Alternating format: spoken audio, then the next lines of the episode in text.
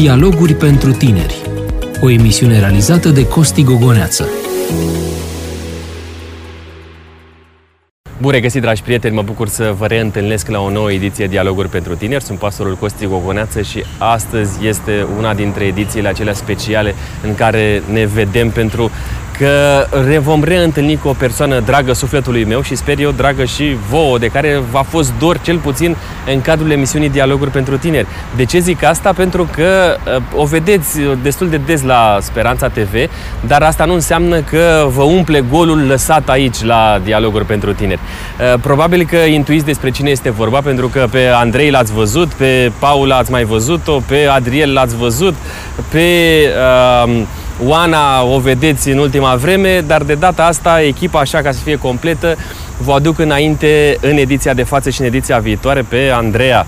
Bună, Costi! Bună, Andreea! Ce faci? Foarte bine, mă bucur și îmi place introducerea pe care mi-ai făcut-o. Chiar uh, mi-a dat așa o satisfacție și mi-a readus aminte de momentele când filmam la dialoguri pentru tineri. Într-adevăr, mi-e dor de emisiunea asta. Este o emisiune foarte, foarte dragă sufletului meu și mă bucur că, uite, acum am ocazia să să o facem din nou împreună.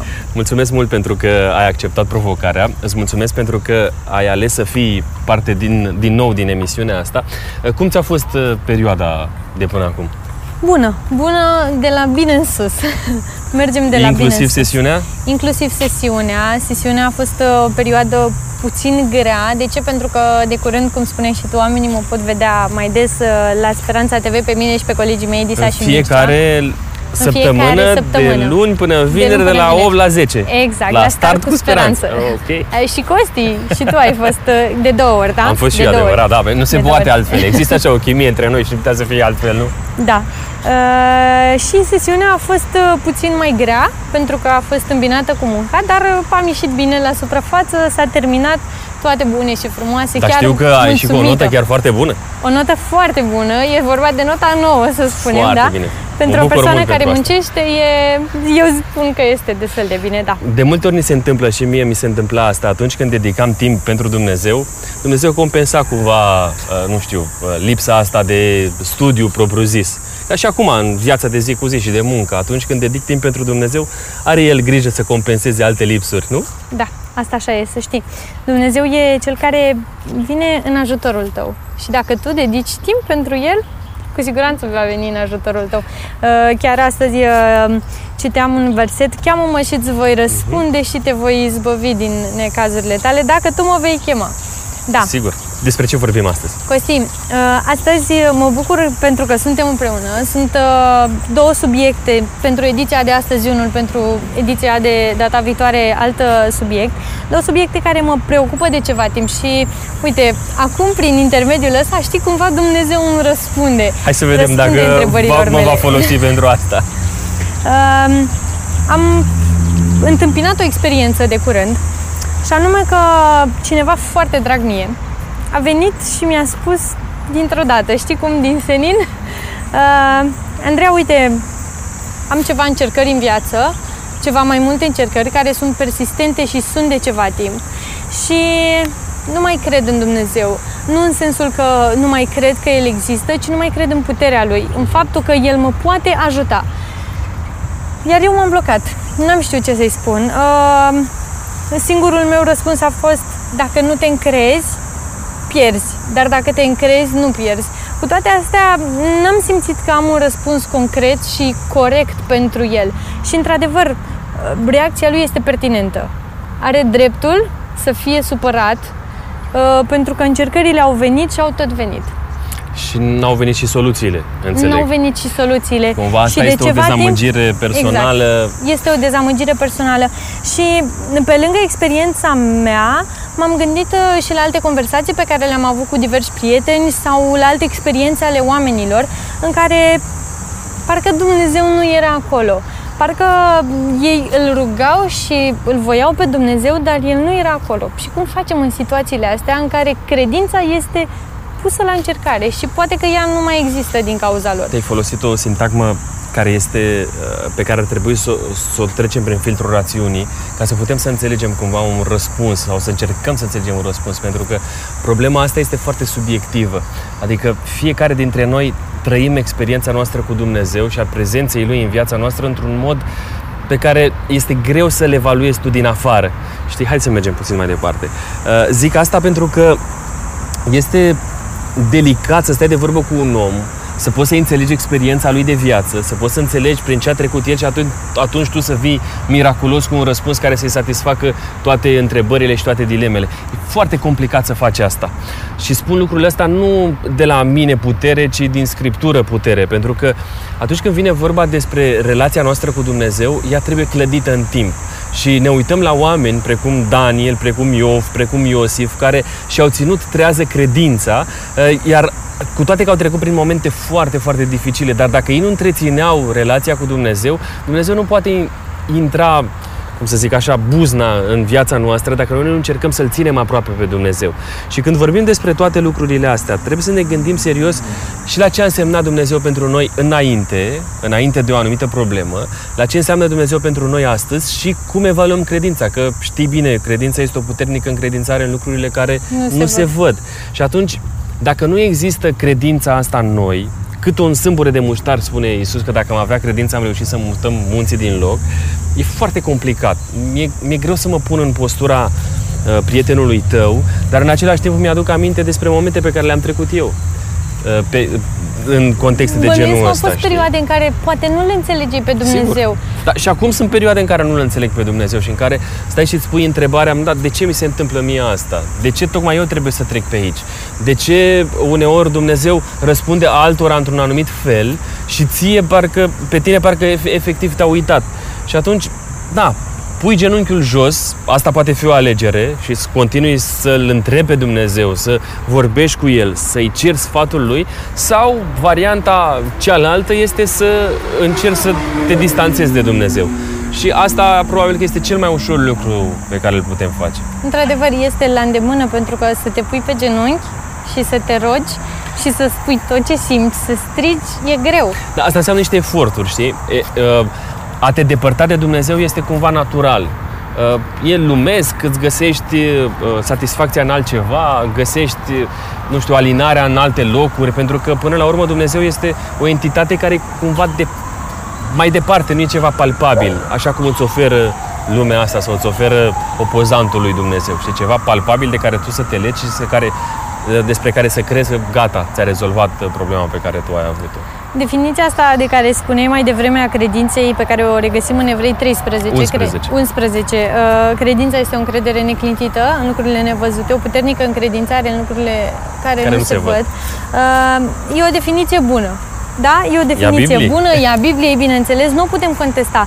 Dar cum să-ți spun, e foarte greu să crezi lucrurile astea, știi? În secolul în care cele mai multe lucruri sunt la îndemână, e foarte greu să mai avem credință în Dumnezeu. Să avem credință în ceva pe care nu-l vedem. Uite, nu ne e foarte greu și vorbesc din propria experiență, dar din nou și din ce îmi spun prietenii, uh, să mai credem într-un om. Mi-e foarte greu Sigur. să mă mai încred în cineva anume pe care îl văd, pe care îl știu, pe care îl cunosc, cu care pot relaționa și de la care am un feedback imediat. Da, știi cum e? Și Biblia ne avertizează despre lucrul ăsta, să nu ne punem încrederea în oameni, pentru că s-ar putea să fim foarte dezamăgiți. Ce putem să facem noi pentru oameni este să îi ajutăm, să le fim aproape, dar uh, să fim precauți în relația cu oamenii, pentru că de multe ori se întâmplă ca să fim uh, să nu ni se răspundă cu aceeași monedă și dezamăgirea să fie extraordinar de mare. Și apropo de asta, uh, știi că mai discutam noi despre lucrul ăsta în trecut. Când eram mai mici, puteam să zicem că avem foarte mulți prieteni. Pe măsură ce trec ani peste noi, începem să ne numărăm prietenii pe degete. Da? Și, și poate uneori că ne ajung nici... cele de la un Exact. Uh, așa că asta este uh, chestiunea pe care noi trebuie să o traversăm cumva. Uite-te la, la Iuda, îmi vine în minte, în minte exemplul uh, lui. A fost aproape de Isus, l-a cunoscut pe Isus, a trăit lângă el trei ani și jumătate a văzut uh, felul în care Isus se-a manifestat, a văzut, a văzut minunile, minunile lui Isus, da, a văzut că era Dumnezeu pe pământ. Și cu toate astea, când a venit să tragă o linie și să aibă încredere în Isus, el a căzut testul ăsta. Pentru că nu o Isus ne-a oferit um, așa cum s-a aștepta el să-i ofere împărăția, să-i ofere ceva palpabil. Când vine vorba despre credință, noi va trebui să traversăm cumva lucrurile astea pe care le-am obținut în, în ultima vreme. Noi, în societatea în care trăim astăzi, precum Iuda pe vremea lui, dacă vrei, că el ținea punga și avea acces la bani și controla puțin lucrurile astea și cam tot ceea ce voia, uh, cumva intuiesc eu că îi se împlinea. Uh, așa este și cu viața noastră astăzi. Noi cam ce vrem, obținem. Vrem, nu știu, să mergem într-un oarecare concediu, dacă facem ceva eforturi, putem să le obținem vrem să mergem să ne tratăm la o anumită clinică, nu știu, privată sau renumită, dacă ne străduim mai mult, poate reușim Putem să facem lucrul ăsta. Nu știu, vrem să obținem o mașină, vrem să mergem la nu știu ce școală, vrem să călătorim în lumea asta. Se pot obține toate lucrurile astea și dar sunt, sunt niște chestiuni pe care nu le poți obține cu bani. Dar tu poți să mergi la clinica X să te tratezi, dar nu-ți oferă nimeni garanția că acolo vei primi sănătate. Asta nu poți cumpăra. Poți să te plimbi în lumea asta, dar asta nu înseamnă că ai cei mai buni prieteni cu care să faci asta sau că ai cel puțin un prieten cu care să faci asta și să o faci din toată inima. Dar sunt prietenia, sănătatea, credința, pe astea nu le poți cumpăra și nu sunt la, nu sunt la îndemână ție, ci pur și simplu ele vin ca urmare a investiției pe care tu o faci în uh, sănătatea Sănătate. ta, în relațiile pe care le dezvolți și în apropierea de Dumnezeu. Dacă noi nu investim în asta, Dumnezeu nu are cum să ne bage credința pe gât. Nu se poate. Bine, păi atunci hai să pornim de la un fir roșu, da? Te rog. O luăm de la începutul firului roșu și îl ducem până la capăt. Uh, presupunem că ne naștem într-o biserică poate fi adventistă, poate nu fi adventistă, ne naștem, suntem creștini, da? Credem în Dumnezeu și în Isus. Uh, dar credem Acum, vezi, cumva, acest a crede, poate credem doar că El este viu, că este Dumnezeu și că există, există cineva. Undeva. Uh-huh. Dar o entitate să divină. te încrezi în El, nu doar să crezi uh-huh. că Dumnezeu există, e mai complicat de atât. Sigur. E nevoie de un efort, dar de un efort mare, consider eu, pentru că este tare, tare complicat. Cum da, spuneam da, și mai devreme, să te încrezi în cineva în care, uite, vezi, nu există. Uh, mie mi-e foarte greu să, nu știu dacă, adică cu siguranță ne punem problemele în fața lui Dumnezeu și spunem, Doamne, uite, rezolvă Tu. Și nu ți s-a întâmplat ca uneori să încerci tu să rezolvi? Ba da, nu odată, Pentru de că, multe ori. Și asta înseamnă cumva neîncredere în Dumnezeu. Ia uite-te, de exemplu, la Avram și la Sara, da? Cum au încercat ei, Dumnezeu îi spune lui Avram, uite, o să te fac un neam mare, o să ai copii. Au ajuns la o anumită vârstă și au zis, bă, dar noi nu mai putem să mai avem copii, așa că hai să găsim noi o soluție. Și încearcă să găsească o soluție prin uh, uh, roaba lui Avram, da, prin Agar. Uh, e, uh, Soluția asta? Soluția asta l-a pus pe Avram într-o postură foarte delicată, care mai târziu, peste ani, a scindat efectiv Orientul Mijlociu, pentru că a apărut un copil care a trebuit să se ducă într-o altă zonă și Isaac pe de cealaltă parte și de la o neîncredere pe care Avram n-a avut-o în Dumnezeu a ajuns unde s-a ajuns până astăzi. Da? Vedem uh, conflictele care există în Orientul Mijlociu între arabi și evrei. Uh, nu mai vorbim despre alte chestiuni. Rămânem aici.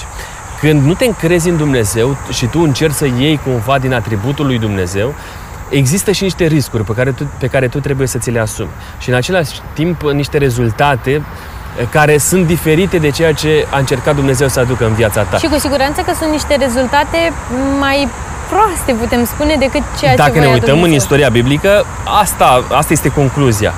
Eh, există o chestiune când vine vorba de credință și anume noi cerem lui Dumnezeu, este datoria noastră să-i cerem, să venim înaintea Lui, să-i mulțumim pentru ceea ce El ne-a oferit, dar ceea ce spune Dumnezeu are de-a face cu a accepta voia Lui în viața noastră. Voia Lui înseamnă nu numai ceea ce credem noi că ni se cuvine, adică dacă vrei, noi, vrem, noi am, am vrea să se întâmple numai lucruri bune în viața Într-adevăr, asta. toate să fie bune, roz.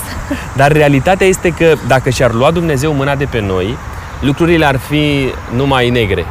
Nu vorbesc de gri, ci numai negre. Pentru că lumea asta aparține, așa cum citim noi în Scriptură, satanei, celui rău. Și el vrea întotdeauna să facă rău.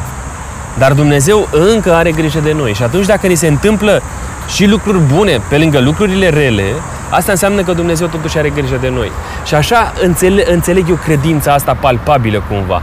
Când văd că totuși am posibilitatea de a face pași mai departe. Când văd că totuși sunt, uh, am niște relații în care pot să investesc, când totuși am un loc de muncă, când totuși am ce pune pe masă, când totuși am unde să îmi pun capul seara. Toate astea sunt niște dovezi ale iubirii lui Dumnezeu pentru mine. Și atunci, dacă vreau o credință palpabilă, să mă uit la lucrurile mărunte, pentru că așa zice Isus.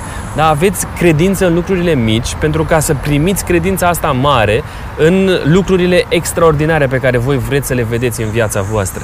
De asta, hai să vedem cum pot să fac palpabilă credința asta mică și realitatea asta din jurul meu și apoi să văd că de fapt aici este Dumnezeu, că dacă n-ar fi El, să alege praful de tot ce se întâmplă în jurul nostru. Și vreau să mai zic un lucru. Dumnezeu este atât de bun încât citim în Vechiul Testament că El dă ploaie, asta este metafora pe care o folosește Isus. Dă ploaie și peste cei buni și peste cei buni și peste cei răi, pentru că Dumnezeu ăsta e. El l-a trimis pe Fiul Lui să moară și pentru mine și pentru tine. Dar paradoxul este că viața veșnică o au cei care cred în El. Asta ne cheamă Isus să fim noi, de fapt, să avem o credință. Noi nu l-am cunoscut personal, dar îl vedem cumva lucrând pentru noi. Presupunem că începem în acest drum al credinței și ne încredem în Dumnezeu, da? Ca să te încrezi în cineva trebuie să-L cunoști, deci studiezi, te rogi, da? Citești din Biblie, uh, poate citești și ceva cărți pe lângă care Sigur. să confirme credința și să confirme ceea ce citești. Uh, dar cum întreținem această credință? O relație, ca să fie întreținută, are nevoie de factori în funcție de relație. Da? Dacă vrei să-ți întreții o relație bună cu părinții tăi, comunici cu ei, ă, mergi acasă dacă stai într-un loc ă, departe de ei, ă, îi suni, vă întâlniți, da, comunicați. Sigur, într-o ține și relație... de ei și de tine. Într-adevăr, într-o relație de, cu prietena mea cea mai bună, tot așa, trebuie la să fel este și căsnicie, la fel ieșiți, este să... orice înseamnă legătura interumană. Așa că cum menținem această relație cu Isus și cum menținem încrederea în El, pentru că este important de multe ori afirmăm am o relație cu Isus, dar când vine vorba de încredere și de încercări, nu prea stăm bine la capitolul ăsta. Da, pentru că știi cum e, uh, noi trăim într-o generație mai mult voi decât mine, dar și eu o, o bună parte, în care efectiv ni s-au, uh, ni s-au dat lucrurile mură în gură cumva. Adică noi n-am prea făcut mare eforturi ca să primim ceea ce avem astăzi.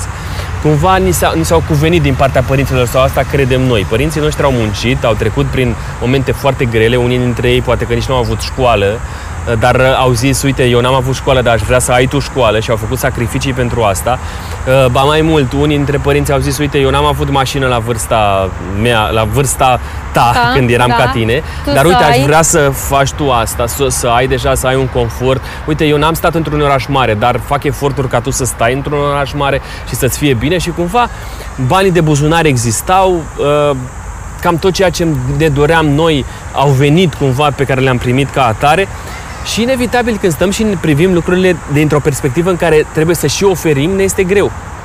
Ne este greu să facem asta pentru că nu avem o educație. De aceea credința înseamnă un mod de a trăi, nu doar o chestiune pe care să zicem, gata, azi este momentul credinței, acum trec printr-un moment dificil, e timpul să-mi dovedesc credința. Doamne, nu merge. mă cred în tine și după mai nu merge. mai vedem. Pentru că uite-te și, uite, acum se desfășoară o, o competiție sportivă renumită în Europa, da? De fotbal.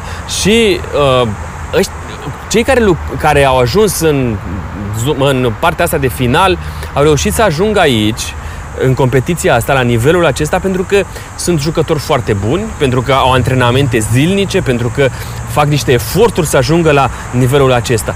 Și Biblia compară viața unui sportiv, cu, uh, viața unui creștin cu viața unui sportiv. Apostolul Pavel vorbește despre asta. De ce? Pentru că sportivul are nevoie continuu, continuu de antrenament. El nu poate să ajungă la performanțe înalte dacă nu se antrenează, dacă nu are un stil de viață sănătos, dacă nu se trezește la o anumită oră, dacă nu ține cont de ceea ce consumă, dacă nu ține cont de relațiile în care se investește și așa mai departe. Așa este viața noastră de credință. Vrem să atingem uh, potențialul maxim al credinței? Trebuie să avem un exercițiu în privința asta. Dar nu înseamnă că dacă avem exercițiul credinței, noi nu vom trece prin încercări. Siguranță. Și mă întorc, folosesc doar un singur exemplu, al lui Iov. Da, și eu m-am da? gândit la, la Adică Iov. Iov avea o credință extraordinar de mare. Și a fost încercat și cu toate astea a în fost toate. încercat exact, adică a, a pierdut oamenii, copiii, și a pierdut copiii, oamenii dragi pentru care se ruga, pe care îi ținea aproape, cărora le era un exemplu. Ce poate fi mai rău de atât? Să-ți îngrop propriul, proprii copii. Numai cine are copii poate să înțeleagă cumva durerea asta din suflet. Da, numărul pe care l-a avut Iov. Și trebuia doar atât să facă. Să îl blesteme pe Dumnezeu și își rezolva tot, toată problema. Așa că noi trebuie să ne uităm puțin în, în spatele cortinei și să vedem că pentru sufletul nostru se dă o luptă. O luptă între bine și rău, pentru ca să câștige cel rău. Asta, asta este tendința. Și atunci dacă noi îi facem jocul lui, ne va fi foarte greu să ne putem reveni. Dar există o speranță. Speranța că se poate totuși merge mai departe. Da, este un subiect delicat, zic eu.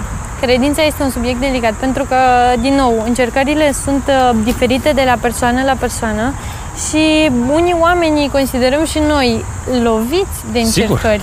Sigur. Și uh, atunci te gândești la ei, măi, dar ei ei cum reușesc să se mai încreadă în Dumnezeu. Într-adevăr, Iov este un exemplu pertinent.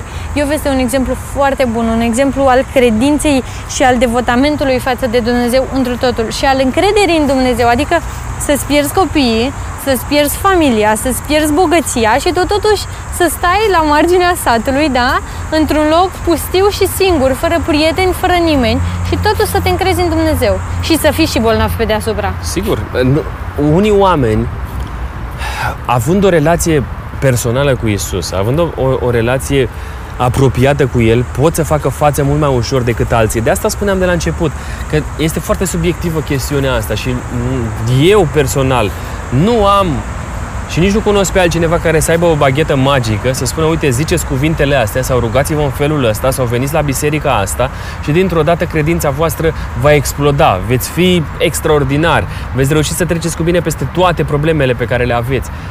Nu există ceva magic. E vorba de personal. E, e, e vorba de o chestiune pe care tu ar trebui să o ai cu, cu Dumnezeul tău de, de, de relația pe care tu ai cu Dumnezeul tău. Și uite, mergi și spre Isus. Isus când a trecut prin momentele dificile de dinainte de cruce, ba chiar și în timpul lucrării lui, știm că el se retrăgea singur într-un loc să discute cu Tatăl. Așa a făcut și în grădina Ghețemanii, în care efectiv umanitatea din el a ieșit la iveală și chiar a zis lui, lui Dumnezeu, uite, dacă se poate, depărtează paharul ăsta, da, de la mine. Dar cu toate astea, a înțeles că voia lui Dumnezeu este să meargă mai departe. Așa se întâmplă și cu noi. Știi că atunci când ți se întâmplă un necaz extraordinar de mare, există o ten- tendință asta în care să zici, bă, dar pentru ce să mai trăiesc?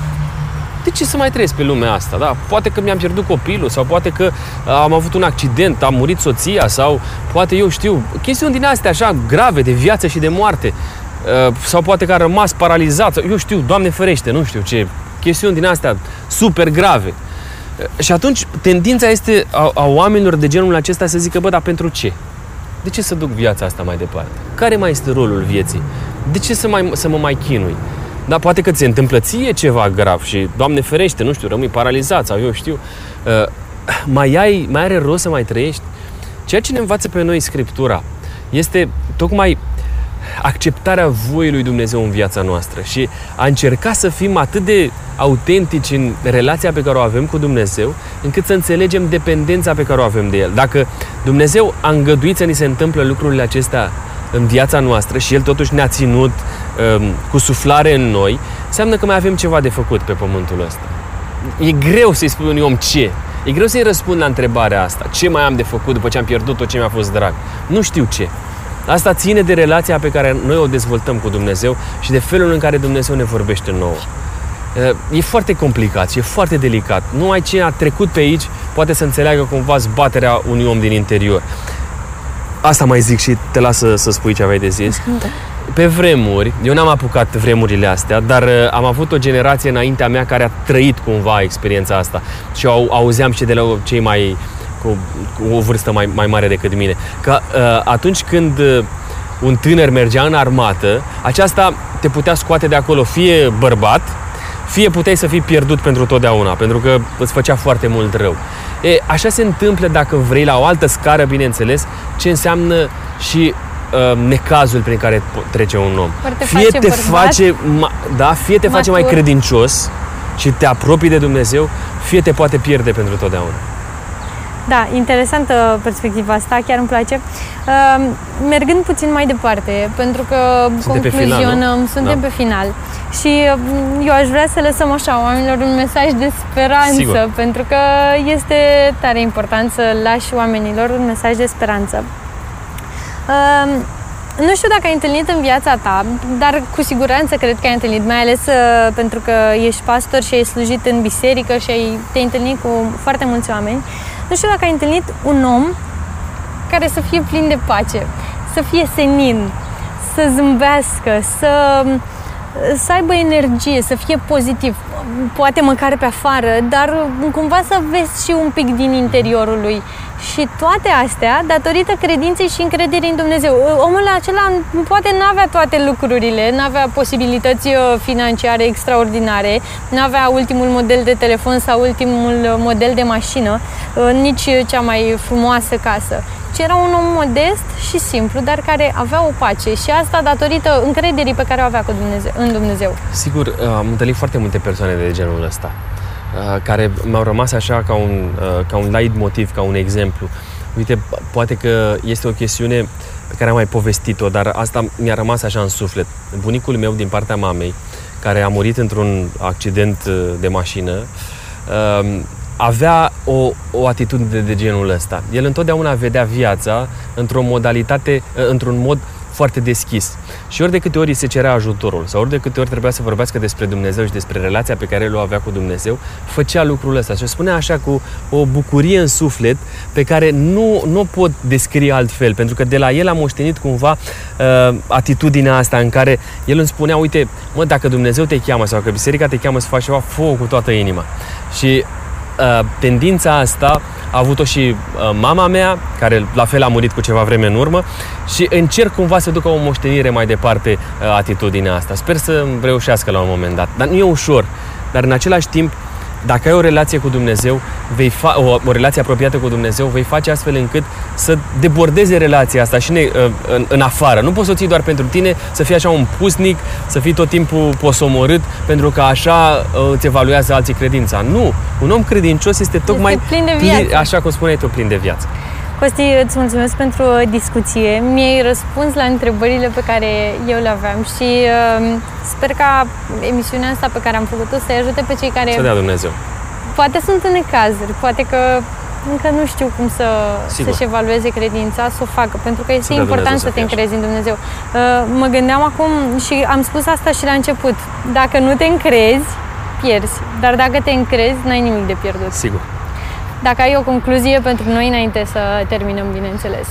Vreau să spun așa, în mod special vouă, celor care ne urmăriți, pentru că mă aude și Andrei aici, uh, gândiți-vă bine la ceea ce vreți voi de fapt de la viața asta. Gândiți-vă la uh, ceea ce vă doriți să se întâmple cu ea și cum doriți să se realizeze cumva legătura pe care o aveți cu Dumnezeu. Domnul să vă dea înțelepciune și nu uitați niciodată să vă încredeți în lucruri pe care nu le-ați mai văzut vreodată. Domnul să vă binecuvânteze.